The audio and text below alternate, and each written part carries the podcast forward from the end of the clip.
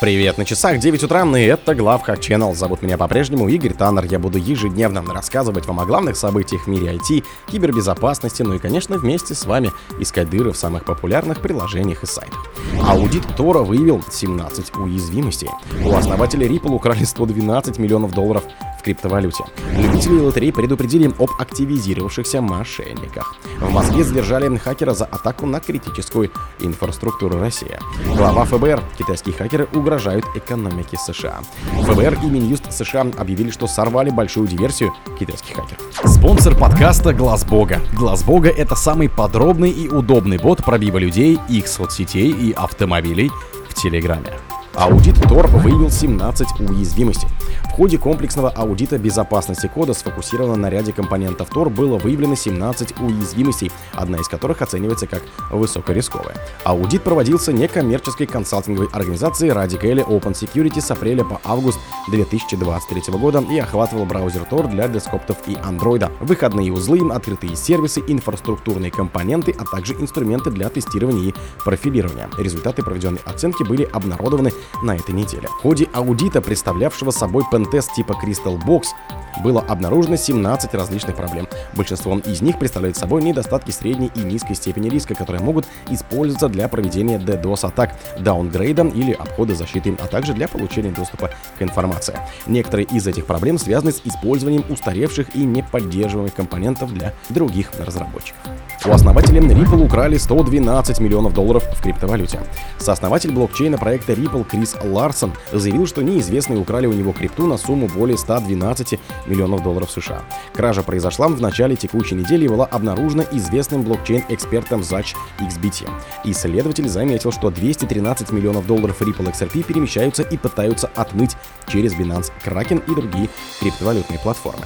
Хотя Ripple никак не прокомментировал ситуацию, соучредитель и исполнительный директор проекта Крис Ларсон опроверг в X информацию о том, что компания подверглась взлому. Вместо этого он заявил, что взломали его лично. Генеральный директор Ripple Брент Гарлингхаус подтвердил словам Ларсона и подчеркнул, что ни один кошелек, управляемый Ripple, не был взломан. Любители лотерей предупредили об активизировавшихся мошенниках. За 4 месяца специалисты компании Bison, занимающиеся кибербезопасностью, обнаружили более 25 тысяч поддельных сайтов, замаскированных под сайты лотереи 100 лото.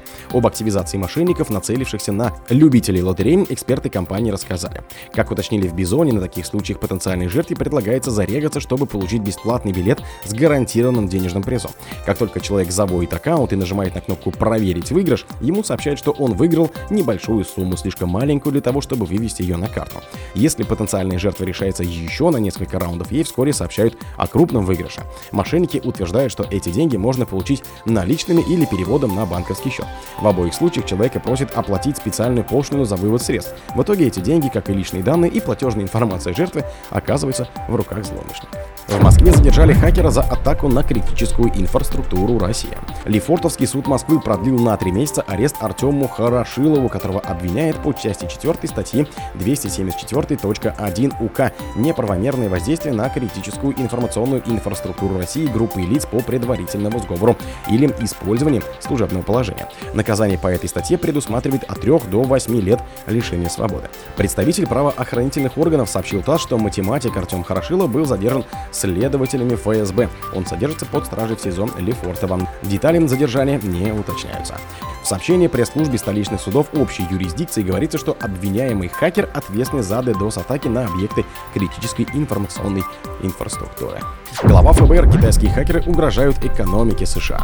Китайские хакеры атакуют американскую критическую инфраструктуру, готовясь посеять хаос и нанести реальный ущерб американским гражданам и сообществам. Если и когда Китай решит, что пришло время нанести удар, сказал Рей на слушаниях спецкомитета по Коммунистической партии Китая. Речь идет о водоочистных сооружениях, электрических сетях, нефти и газопроводах, а также транспортных системах. Он отметил, что в США этой проблеме уделяется слишком мало внимания. По словам главы ФБР, хакеры КНР атакуют экономику Соединенных Штатов каждый день воруя инновации, личные и корпоративные данные. Помимо этого, добавил он, кибертеррористы угрожают свободе граждан в попытке заставить их замолчать. Напомним, в декабре прошлого года власти США заявили об активизации хакеров из РФ и Китая во время промежуточных выборов в Конгресс в 22 В докладе говорится, что субъекты, якобы связанные с российскими, иранскими и китайскими властями, подключались к цифровой инфраструктуре предвыборных кампаний.